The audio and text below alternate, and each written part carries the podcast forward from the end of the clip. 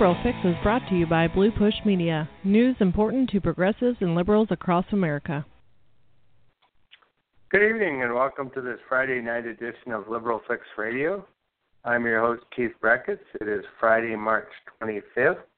And as you probably noticed, I've been absent for a while. I've been working on the campaign, uh, Bernie Sanders presidential campaign in both Nevada and Arizona. So I didn't have much time to do the radio show. Um, tonight our guest will be Thomas Kochan. I hope I pronounced his last name right. Um, uh, maybe when he joins us, he can correct me if I pronounce if I pronounced it incorrectly.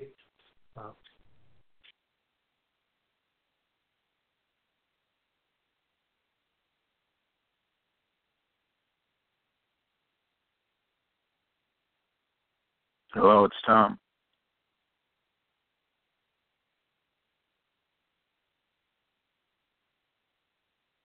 Hello?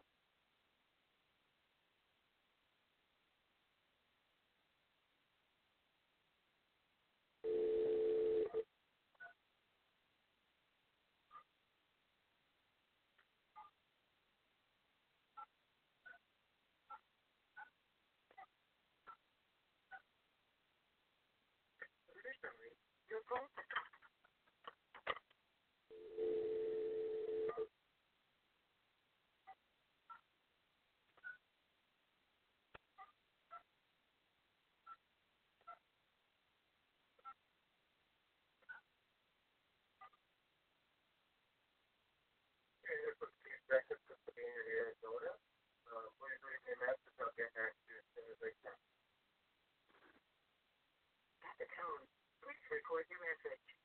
When you have finished recording, you may hang up or press 1 for more options. To leave a callback number, press star. Hi, Keith. I'm on my cell phone, but I'm in your queue. It says I pressed one, but uh, and it still won't work on the other phone. So I don't know what's wrong. Call me at six one seven seven three eight seven two five three, or get me out of the queue here somehow. I'm on my cell phone to you.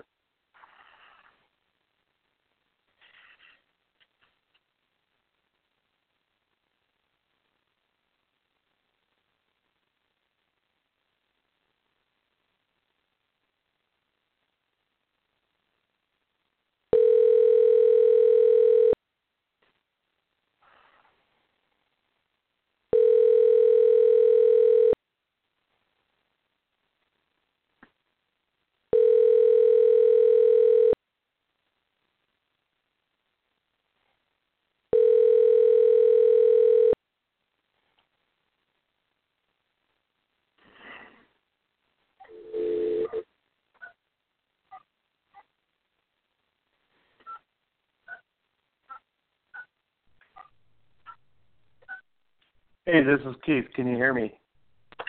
Yeah, Keith, I'm on my cell phone. Oh, great. Okay.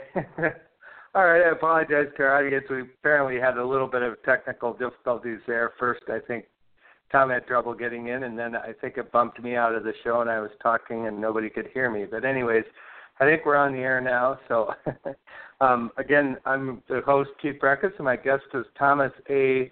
Um, let me make sure I pronounce the last name right. Is it Kochan with a silent C, or do you pronounce the C? It's it's Kochan, but what you said is fine. Oh, okay, close. Anyways, Kochan. Okay, and he's the George M. Bunker Professor of Work and Employment Relations at MIT's Sloan School of Management and co-director of the MIT Institute for Work and Employment Research. He's also the author of of a recent book um, that we're going to talk about called "The Shape, Shaping the Future of Work: What Future Worker, Business, Government, and Education Leaders Need to Do for All to Prosper." And so it's a very interesting book, and I recommend people read it. And um, how are you doing this evening, Tom? I'm doing just fine. Glad to talk with you, Keith. Okay, great. Yeah, I'm excited about this too. So, um, and so to start with, I guess you've spent most of your 30 plus year career studying ways to improve the quality of work. Uh, in that time, the country has seen a lot of economic up and, ups and downs. Yet the situation to, today feels to you to be particularly worrisome. Uh, why is that? Well, unlike uh, just normal business cycles, we've been in a, a situation where wages have been stagnant now for 30 years. And since uh, the end of the Great Recession, we haven't rebounded uh, at all in producing the kind of quality jobs that we need. We lost a lot of good quality jobs over the last uh, decade. The ones we're creating now uh, at a slower pace than we should tend to be lower wage jobs and not enough good jobs for the next generation. And so I'm deeply concerned about uh, the situation for young people entering the labor force who are falling farther behind in terms of uh, job quality, uh, income compared to previous generations coming out of school, and not getting the kind of career oriented opportunities that uh, they're going to need to improve their standard of living. So if we don't do something now, they are destined, on average, to have a lower standard of living than uh, we enjoyed. Yeah, and that's certainly. Uh, I mean, I think you see that somewhat in the current um, discussion of economics and politics, where you see a lot of young people coming out with uh, degrees and maybe not being able to find work at all, or, or or at least not work that's commensurate with their degrees, or not the kind of work that pays maybe as well as what their parents might have earned. Um, and so, in a lot of ways, our, our current economic policies, I think you argue, are out of date. Um, just how out of date are those current economic policies? And um, maybe by way of comparison, who is the typical worker when the New Deal labor and, employment policies were created? And why have we seen no systemic overhaul since then? Well, in the 1930s, the typical worker, or the image of the typical worker, was a blue collar worker uh, who worked for a very large firm, stayed with that firm for a long period of time, uh, and basically uh, enjoyed having a wife at home to take care of family and community responsibilities. So today, obviously, our workforce is more diverse. We have more women in the workforce, single parents, and so on. People are moving around; they're not staying uh, with the same firm because there isn't as much employment security and so and the the, the firms are are they're, they're small firms, there are contract firms, temporary help firms, uh, independent contracting arrangements. So all of that has changed dramatically. Why has it been so hard to keep up with these changes? Well, labor and employment policy tends to be the most difficult political uh, uh, issue in the whole array of domestic policies to uh, to build consensus around. And so, even in the 1930s, um, collective bargaining legislation was the most difficult to uh, achieve. And uh, we've had over uh, a 40 year impasse over trying to change labor law in this country, even though the evidence has shown quite clearly that our labor law is broken, out of date, doesn't work anymore. But the gridlock between business and labor has not been able to uh, been uh, uh, overcome. And it's even worse now. Uh, obviously, nothing is getting done constructively uh, uh, in Congress, and so uh, we've got to break this gridlock, and we've got to uh, bring the public into this debate in a way that uh, they haven't been engaged uh, in the past. And many, I, I think there's a lot of changes going on too, and some people might argue that globalization and technical technological change and forces like that have make it inevitable that recent uh, the sort of harmful trends that you identified will continue. But you would probably disagree with that assessment. Um, why? Well, globalization and technological technological change will continue, but it's been with us for a long time, and we've been able to adapt to changes uh, with appropriate strategies and investments and uh, public policies uh, that allow us to grow the economy where the new opportunities exist. We've got to get back to that commitment. Um, yes, globalization makes it more difficult, and so we're we've lost about one third of our manufacturing jobs, and those were quite a few of those were good paying jobs. Uh, so we've got to get ahead of the, the game and create the next generation of industries, both manufacturing, uh, high technology, services, uh, information technology, and that's going to require more investment, uh, both private investment and public investment, and it's going to require American firms to recognize that uh, they have a stake in this economy in creating opportunities to uh, to grow, so we have a strong consumer base that can afford to to buy the products of American business.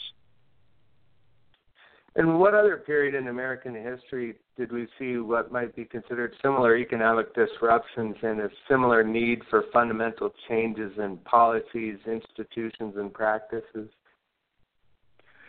Well, we have to go back uh, certainly to the 1930s uh, to find uh, that kind of a period. Uh, we were coming uh, uh, through the Great Depression. Uh, the agricultural economy had given way already to the industrial economy, and we still didn't have uh, basic uh, protections uh, for workers. And so um, there was a uh, economic crisis. There was also a political crisis. Uh, people were afraid if we didn't do something to deal with 25% unemployment and people living in what they called Hooverville uh, shanties in cities, um, that there could be serious uh, political uh, uh, uh, reproduction, uh, repro- uh, revolution, perhaps even. So what happened is we got the New Deal with unemployment insurance for the first time. We got minimum wages for the first time. We got Social Security, and finally we got collective bargaining protections for workers. The, only other period like that since, perhaps, was uh, the 1960s, um, when the cities were exploding, civil rights uh, revolution was occurring, um, and we got a, a lot of legislation uh, providing collective bargaining in, in uh, the public sector. Uh, we've had other crises, but we've missed the opportunity to to respond. For example, even in the Great Recession, I thought uh, the first year of the Obama administration was a year where we could have gotten some things done, but the politics didn't develop uh, uh, in a way that uh, uh, produced the kind of transformation in employment policies that I think uh, was needed then and even more needed now. Yeah, for sure. And, and I know um, a lot in your book you mentioned, and, and I think some people are familiar with sort of the what you might call the post-war social contract that lasted from 1945 to roughly 1980, when wages and productivity moved upward together. Um, where did that uh, social contract come from, and why why do you think it lasted for 35 years? Well, for one thing, we had institutions in the labor market that well matched uh, the nature of the economy. Uh, we had large firms and we had unions that were growing and unions that had uh, uh, significant bargaining power. And so uh, in the late 1940s, the Auto Workers Union negotiated uh, an agreement with General Motors that said, we're going to set wages uh, at uh, uh, the average rate of the increase in the cost of living and uh, productivity increase. And that formula then uh, spread from General Motors to Ford and other auto companies, and then through collective bargaining, uh, it spread uh, in uh, different ways across uh, other big industries that were growing and expanding. And it was that uh, tandem movement of wages and productivity that helped to build a stronger middle class, that helped to uh, keep uh, uh, purchasing power strong uh, through uh, three decades, and helped uh, to keep uh, uh, the economy uh, growing uh, very, very steadily. So we have to get back to that in some way, not not to go back to the old days. Things changed in the 1980s. We had uh, the growth of the high technology industries. We had uh, a deep recession caused uh, um, by the need to bring inflation down. We had the growth of uh, international competition and Japanese imports, and then later imports from other lower cost countries. Uh, and we've had uh, significant technological change. And so now we've got to figure out a new social contract that fits with today's economy and today's workforce. I think we can do that uh, if we have the political will to do so. Sure. And, and speaking of political will, what what role do you think the federal government could play in this in a maybe a coming wave of innovation, and where where can some fresh ideas come from that can sort of create a, maybe a new social contract? Well, certainly uh, uh, we've got to have strong uh, uh, private sector investment, and we have not seen uh, the business community invest uh, a lot of the resources that they're holding in cash or that they're using to buy back their uh, stock to push their uh, stock prices up instead of making uh, investments in new products uh, and services and expanding uh, uh, their businesses. So we need to get private investment going. We also need to get public investment. Uh, what brought us out of the the Great Recession, uh, Great Depression in the 1930s was investments, uh, first public works investments, and then uh, uh, all of the public investment that was needed to support the war effort, uh, starting in the mid to late 1930s and then extending through World War II. Now, I hope it doesn't take a war to do that, but we know that we can get uh, good job growth and improved competitiveness if we invest in infrastructure our bridges, our airports, our roads, our uh, electronic infrastructure, and fiber optics, and uh, all of the uh, supports for uh, modern communications. All of those lag uh, other countries, and there would be good rate of returns for those investments in terms of just economic growth, as well as they create very high quality jobs, engineering jobs, construction jobs, service jobs to uh, service the, the new technologies and uh, um, businesses and so on. So that's number one. Investing in education is is also got high rates of return, and God knows we need to improve both the early childhood education, uh, our public schools, and our technical schools uh, uh, dramatically to meet the, the needs of the future. So there's a role for public investment then you know we can talk about what we need to do in the labor market and labor policy, and there uh, equally transformative policy is needed to uh, modernize uh, uh, uh, to keep up with the changes in the workforce. We need to have more flexible uh, leave policies to help working families meet their work and family responsibilities, so that we have, you know, we're the last country in the industrial world not to have a paid leave policy, and we need to change that.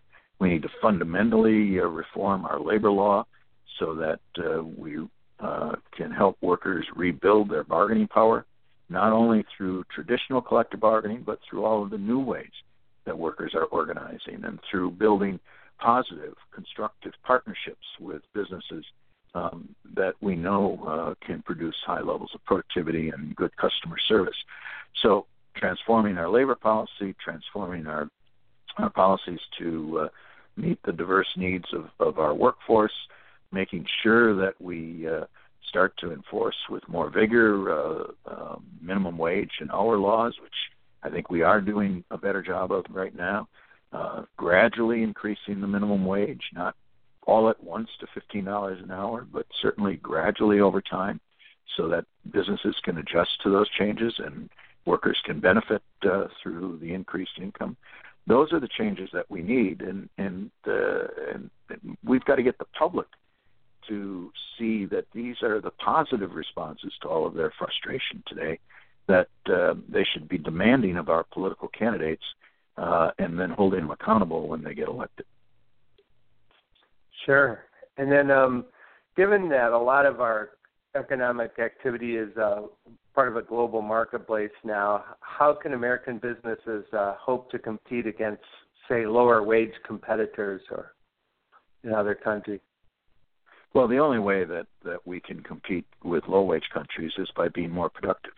We have to invest and have what we uh, refer to uh, as high road firms, firms that don't try to compete on the basis of holding wages down. Uh, that's not viable in a uh, in a global economy like we have today.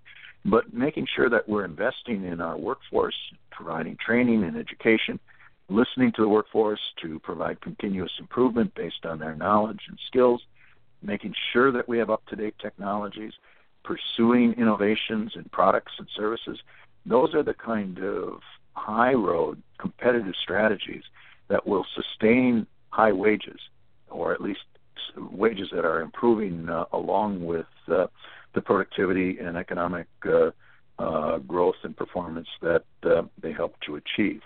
So that's the the only way in which uh, we can uh, both be competitive and have uh, successful businesses and have the kind of high quality jobs that that we all need and want. Yeah, and uh, one of the examples you use in your book that which I think is is kind of an important story is you you talk about the dramatic struggle for control of a I think it was a Massachusetts grocery chain called Market Basket, and you said that that struggle sort of highlights the debate over the very purpose of business. Could could you maybe elaborate a little bit on that and kind of explain what happened there and why it's significant? Market Basket was uh, perhaps uh, uh, the most vivid example that I've ever seen of what the country and the public and customers and workers are thirsty for in a in a business. This was a, a family-owned uh, grocery chain in Massachusetts and New Hampshire. Had about 71 has about uh, 71 stores, 25,000 workers, uh, and basically there was a family feud uh, in the board of directors over who was going to control the, the company. This is a company that was 100 years old, founded by the grandfather of, uh, of the, the the cousins who were fighting for control. Uh, and this this company had uh, been a really good employer. It had very low prices, had great customer service, and it provided good jobs with good wages. And it did so because it, it really invested in employees. It, it it held on to its employees. Employees worked there for a long time. They knew the customers. They were very productive. They worked together. The leaders, uh, including the CEO, knew people in the company, paid attention to their needs, really built a strong workplace culture that said, "This is our company." But then, when there was this fight between um, uh, the CEO and his cousin, who wanted to extract more profits out of the company, either by uh, uh, getting more um, uh, dividends or selling the company to the highest bidder. Uh, and they, that faction gained control, fired the, the CEO who had uh, supported this good business model, and remarkably, the employees from high level executives to uh, store managers to frontline clerks to truck drivers to warehouse workers all said we're not going to we're not going to stand for this we're not going to come back to work. We're going to go out on strike. We're a non-union company, but we're all going to go out until you bring this CEO back and bring back the business model that we helped to make this company so successful. The remarkable thing was that customers supported this, community members supported it, even politicians in, in both states uh, supported it.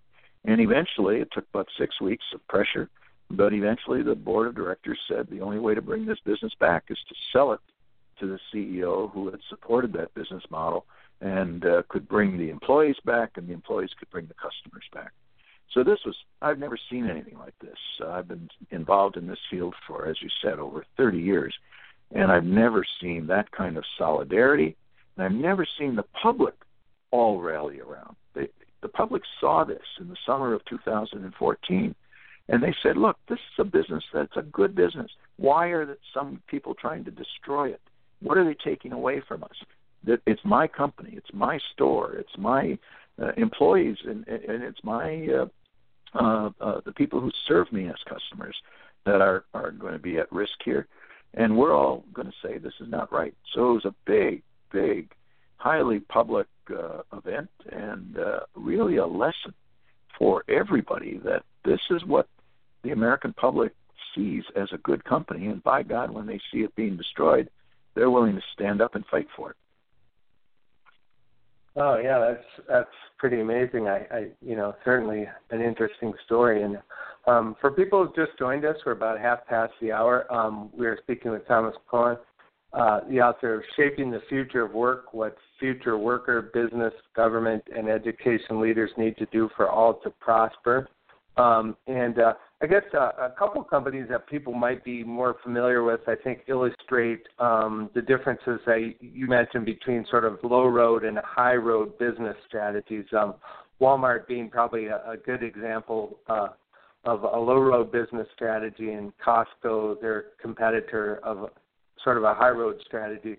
Um, if and sort of talk us through that. If Costco demonstrates that a company can treat its employees well and still achieve world class productivity, uh, why, why don't more companies follow that example? Well, there's more than one way to compete. So you see both Costco and Walmart are successful companies on financial grounds. Uh, they both have been profitable. Walmart has grown to become the largest employer in, in the country, uh, and and so there you can compete perhaps in some cases uh, uh, in a domestic economy like in retail on uh, holding labor costs down as as as Walmart does. As you know, their their corporate logo or lo- um, motto is uh, low prices all the time, and they do that by keeping wages very very low, fighting unions to keep them out uh, successfully, and uh, having high turnover because the uh, employees are not uh, uh, really providing or seeing themselves as, as getting ahead in, in the company. And so, but yet the company can be successful, but it produces lousy jobs. Costco uh, competes against Sam's Club, part of Walmart, and it says the way we're going to compete is we're going to try to have a higher quality workforce. We're going to try to hold on to our workforce. That means we have to pay them more, and we have to provide opportunities for them to grow and to become more productive over time so that they can serve our customer needs and have a higher quality experience for customers that come back and are loyal to us and that uh, uh, stay with the company over time and that can help solve customer problems as uh, uh, they experience them uh, in their stores. That produces a more productive workforce and it supports higher wages. The reason you don't see more of these is that uh, there's no pressure on Walmart from employees. They can't unionize because uh, Walmart fights the, the any effort to unionize, and the labor law is so outdated and so broken that there's really no way that workers at Walmart can gain union representation, and so uh, uh, they uh, can get by with it and still be profitable. They don't have a culture like Market Basket that says we really want to both be successful as a company, but also uh, meet the needs of our uh, employees and our communities. They just uh, focus on their own, uh, maximizing their own profits and, and family and shareholder uh, uh, returns. But so there's no magic. There's no no one way to, to compete, at least in the domestic economy, and therefore there's not enough pressure on them to to change.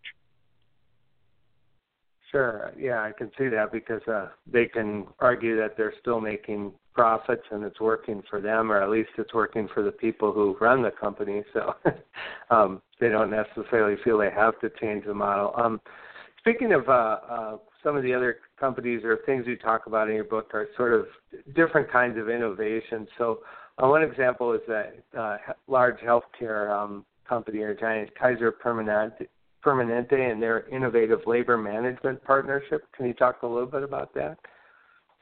Kaiser Permanente is uh, one of the largest healthcare uh, uh, organizations in the country. Uh, it uh, has about 8 million uh, people that it insures as provides insurance for, and then it also provides clinics and hospitals. So it's an integrated both insurance company and healthcare provider and that uh, really gives it some advantages in in today's market where we're trying to keep people healthy and keep them out of hospitals and um, and, and all of that. So it, it's got a very good organizational and business model, but it's highly unionized. Has been highly unionized. And in about 1997, uh, a long time ago, um, they had a crisis in labor management relations uh, and they had, were losing money and they were having strikes. And finally, the union and the, the CEO sat down and said, "Look, we can keep fighting, or we can try to to figure out a better way to relate to each other."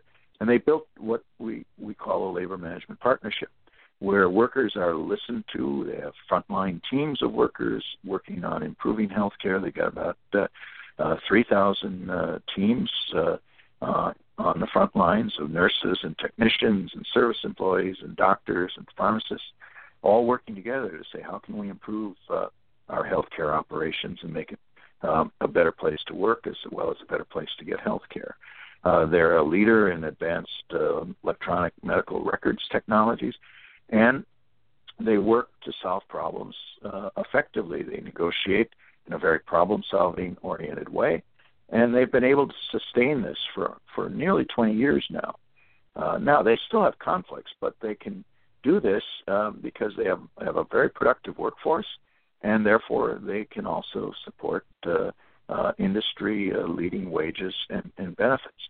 Now, there's you know, it's not uh, that conflict goes away completely uh, in any employment relationship. You know, there are differences in interests, and they have to be worked through. But this is a way to do it constructively, and by doing so, they've demonstrated a state-of-the-art kind of labor management relationship that is good for their customers. It's a great place to get high-quality health care. It's good for the uh, uh, bottom line. They turned it around, and they have been successful financially, and it's good for employees because uh, um, they see it as a as a good place to work, and satisfaction with their work has been going up. Satisfaction with their unions has been going up over the years. So the, it's it's not a panacea, but I think it's a model that we can learn from. We could adapt to other industries and other occupations.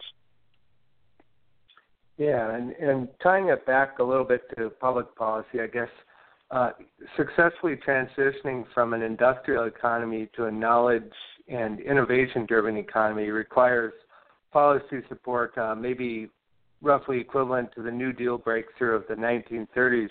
Yet the innovations you talk about are taking place without much support from Washington. Can business do this alone, or do they need support from Washington at some point? Business leadership is a unnecessary but not sufficient condition. So we need these uh, innovative employers to demonstrate that there are better ways to compete and demonstrate how you can be successful in today's economy and provide good jobs. And so the the uh, Costco's, the Market Baskets, the Kaiser Permanente, Southwest Airlines, and, and, and others are very, very important uh, uh, examples to show that uh, we can make this work. But what we are missing is a public policy that says, well, it, it, it may not be in every individual firm's interest to necessarily compete that way. It is in the national interest and it's in the collective interest of the business community to do so. So we've got to um, r- really bring businesses together and start to work on investing together in workforce training so they have uh, the kind of high skilled workforce uh, that is very productive and that again can support a, a, a high wage strategy. We've got to have a, a government labor and employment policy that promotes that kind of business that enforces and brings up the low road through increasing the minimum wage and enforcing our labor standards uh, so that we don't have uh, uh, uh, a competitive uh, advantage for those people who are are uh, violating our labor and employment laws. We've got to modernize our labor laws so that we promote new forms of worker organization, not only uh, fixing it uh, so we can uh, uh, allow workers to, to get to collective bargaining if that's what they want, but we're seeing new forms of uh, worker voice emerge uh, in um, the fight for $15 uh, an hour minimum wage. We're seeing a variety of new apps come along uh, for independent contractors and that allow them to mobilize. We need to help them to find their voice at work. We need to encourage the kind of things like workplace councils that provide advice and consultation uh, on how to improve operations and uh, uh, how to uh, establish labor and, and, employment practices that meet everyone's needs. So there's a, a host of changes in public policy that would support an innovation-driven economy that are needed. We also need to promote entrepreneurship even more than we are right now, and make sure that uh, uh, we we have the kind of policies that uh, uh, minimize the difficulty of starting a new business and uh, growing that business in ways that uh, support good wages. Yeah, and I, and I should mention for our listeners too that you have advised uh, both President Bill Clinton and Barack Obama on worker management issues. Um, in what ways did each of those uh, executives move things forward, and maybe where did they come up short, or, or things that they could have done better? Well, I think uh, there were short windows of opportunity when both President uh, Bill Clinton was elected and then when Barack Obama was elected. But unfortunately, those windows closed very quickly. Um, so there was a commission on worker management relations that I was part of during the Clinton administration, and uh, but uh, we debated for about two years before we came up with recommendations. And by that time, the political climate had changed. The Republicans had taken charge for the Congress with Newt Gingrich and so on, and uh, there was no possibility of, of of moving forward. I think that was a terrible mistake not to take that long and to uh, to not move forward when it was clear what needed to be done. And then when uh, uh, Barack Obama was elected in 2007 and took office in 2008, uh, everyone felt that uh, there was another uh, opportunity with the Great uh, Recession and the crisis, but he uh, uh, didn't follow a transformative labor policy. He focused first on obviously stabilizing the financial system, which which was important to keep us from falling into a depression, and then focused on health care. Uh, and the Congress again was uh, stonewalling any kind of changes, and so uh, those were were opportunities where I think with uh, a stronger voice for labor policy, we could have gotten some things done. Uh, but uh, those windows only come uh, uh, uh, rarely, and when they come, uh, they don't stay open very long. So I think we might, you know, if we're lucky, uh, if if the American public really gets behind um, these issues and says we really've got to get on with them, we may have another window of opportunity right after the, this presidential election is completed. And if if we do, then we shouldn't uh, waste our time with another study commission. We should just act on what we know needs to be done. Um, and uh, if we do so, I think we can we can start uh, back on a path for uh, uh, growing the economy in ways that that work better for uh, working Americans. Yeah, and it sounds like I mean, if if things go well in 2016 and, and a Democrat wins uh, the presidential race and maybe wins it decisively if Donald Trump or you know sort of implodes or something.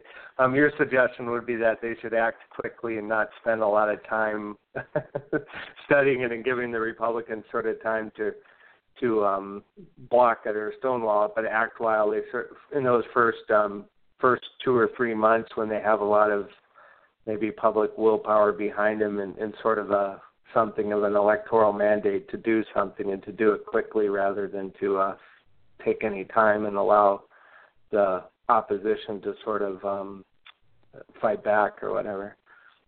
Absolutely, that and that has to start now. That that has to start now. I mean, we've got all this frustration and anger that's being expressed in the uh, in the voting on both uh, uh, the right and the left uh, yes, uh, in the country, and and that needs to be turned around. And we're still waiting for our candidates to speak out as strongly as we're having uh, this discussion and say, look, we need to have a strong, forward looking employment policy that rebuilds bargaining power for workers, that supports the high level or high road business strategies, the good employers, and rewards them, gives them more uh, weight in the government contracting business, that enforces and upgrades our basic labor standards, and so that uh, we take away some of the advantage of the low road uh, companies that that exist today, close that gap some way, in in some ways, and then you know put us put us on a path where workers really have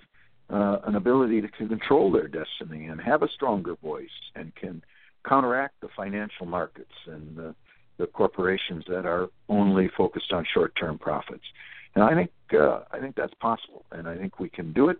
Uh, we've also got to continue to invest in improved education and improved technical training, so that we make sure that the workers have the skills um, that industry needs to to uh, uh, support an innovation and high productivity economy. All of that is a package that uh, that could be implemented with the strong political leadership. But we'll only get that if the American public starts to stand up and and call for it now, and we get the politicians to turn from the angry rhetoric into a positive statement and build some confidence with the the voting public that we can get this done.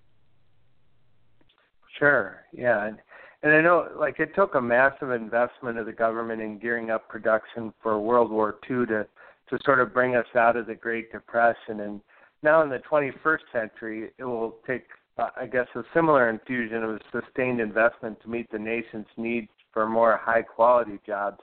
Um, where, however, would that money come from, or where? How can we do that? Well, we we have ample resources, both private and and, and public.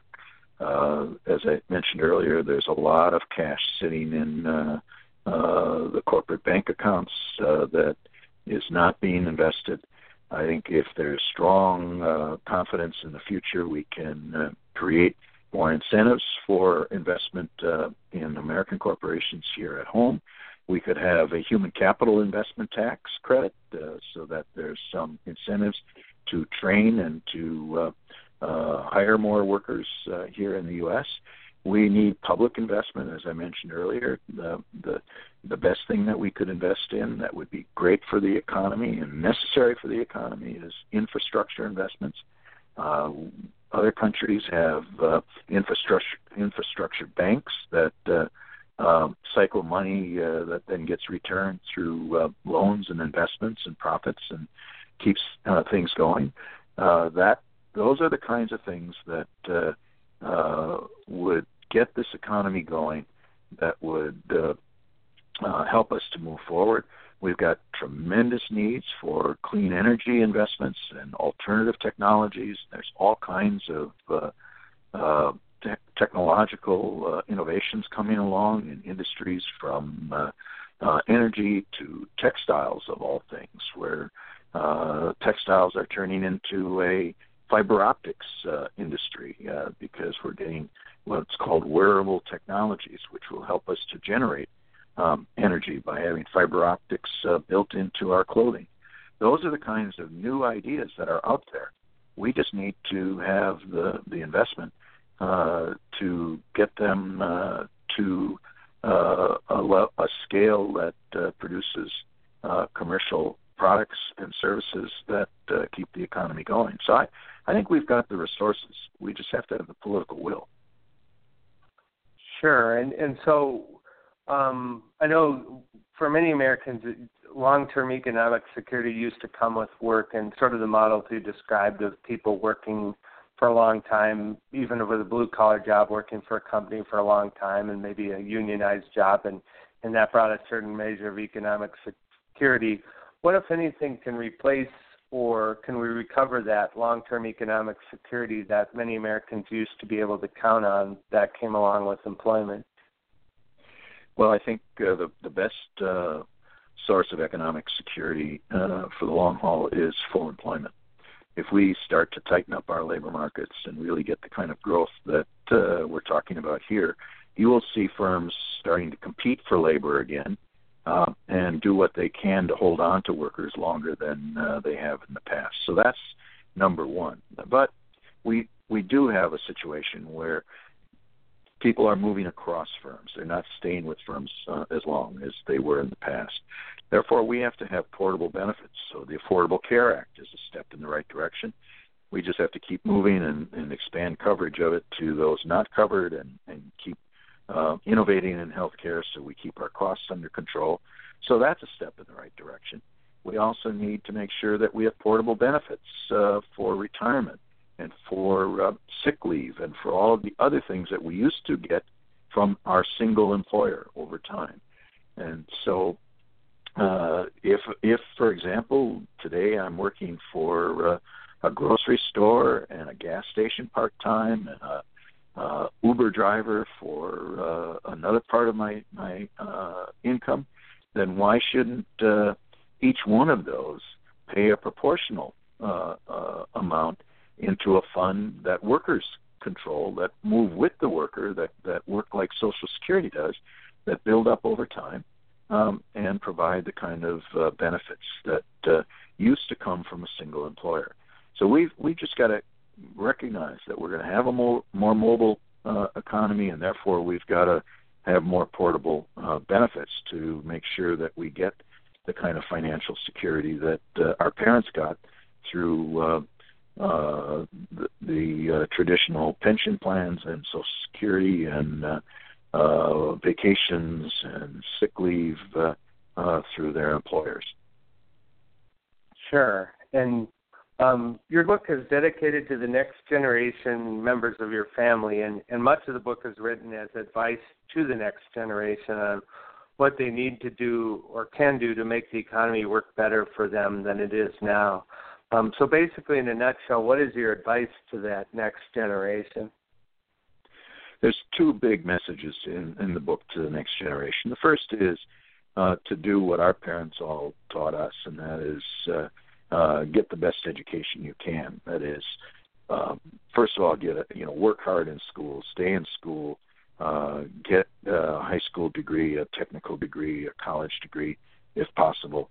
Um, make sure that as you do that, uh, you you continue your thirst and interest in education, so that and choose your schools and choose your majors in ways that will provide you with an opportunity to get started, but then continue by keeping your your skills current.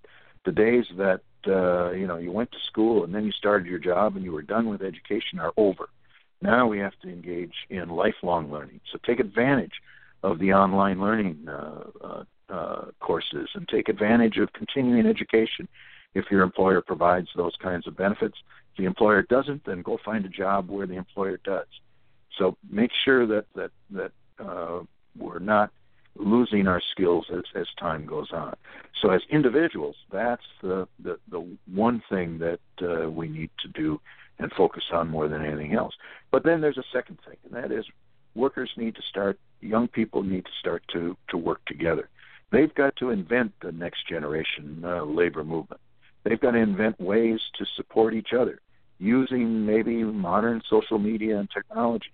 As I mentioned, there's a lot of apps that are being developed now to help workers figure out who are the good employers in their industry and occupation and who are the lousy employers. And so use those uh, modern technologies to uh, make uh, the employment and labor market more transparent, to reward those employers that are good by by taking jobs with them and moving away from the ones that, that are are not treating people fairly or providing decent compensation.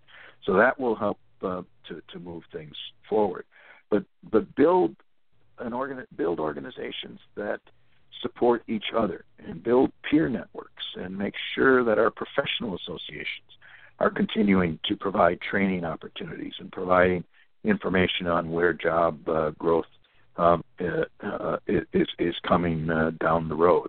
Uh, those are the kinds of things that collectively workers need to do.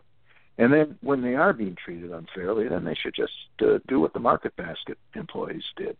Um, build support in their communities, with their customers, with um, uh, people uh, at, in all parts of the organization, and stand up for their rights and say, this is not fair. Use modern uh, tools of communication. The Market Basket employees uh, created a website, created a, a Facebook page, created an outreach, and they won the hearts of uh, people all over New England.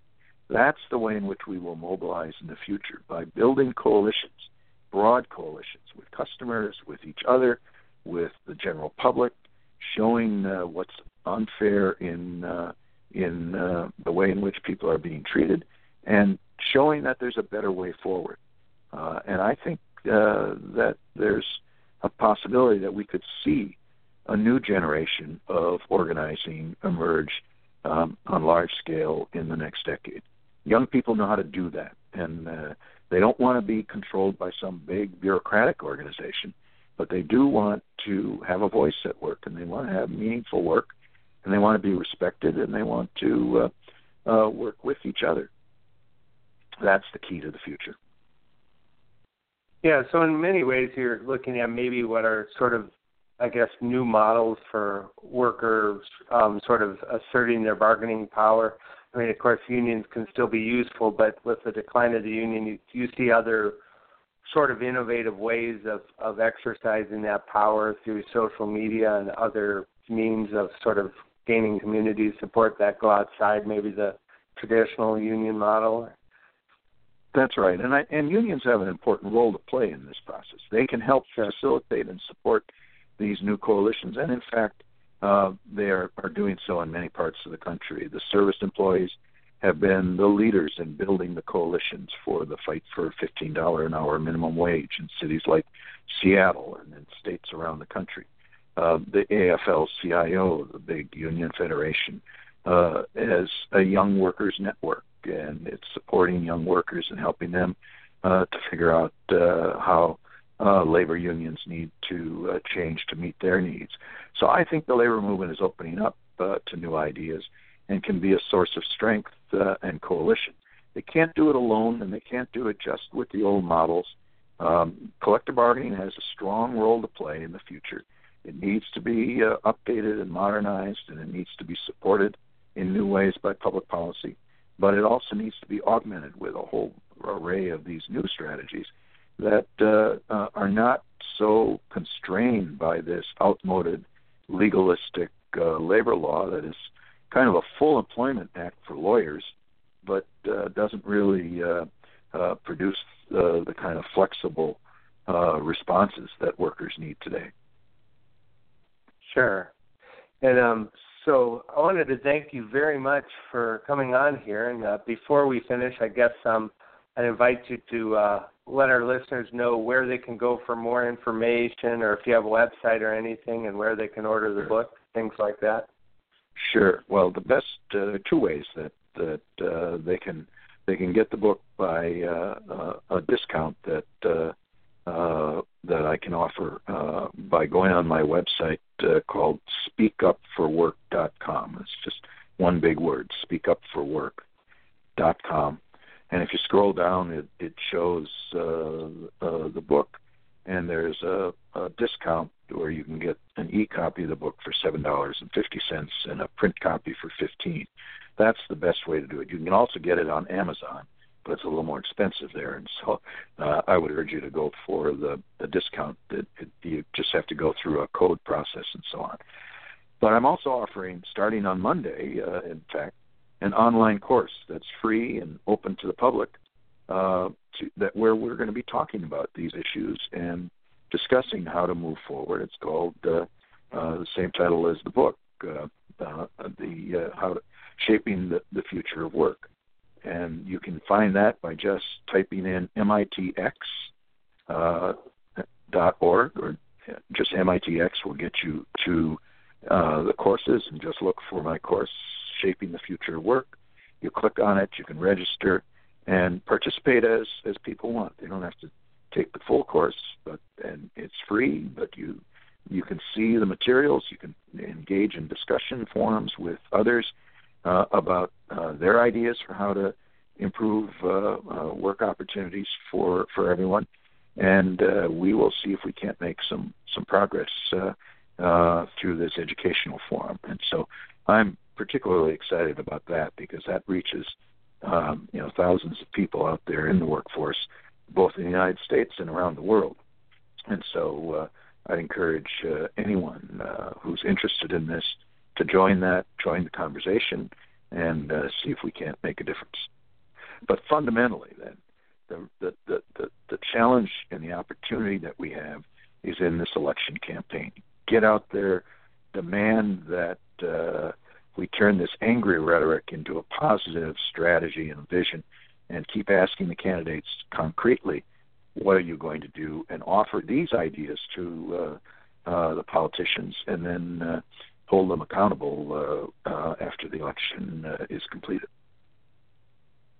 Absolutely, and we'll do our part to try to make that happen as well. And, and once again, I want to thank you for for taking time out of your evening to speak with us and and hope you have a wonderful rest of the weekend. And I want to thank our listeners for listening again. It's been a while since we've had a live guest on the show between my campaign work and other things. It's been a, a long road since the last time we were on here, but I was glad we were able to uh, make it happen tonight. And uh, we'll clean up, uh, as far as editing, we'll probably edit out the little um, glitch at the beginning with the thing, so it'll be a clean interview when, when we rebroadcast it. But thank you again uh, for joining us, and I hope you have a wonderful weekend.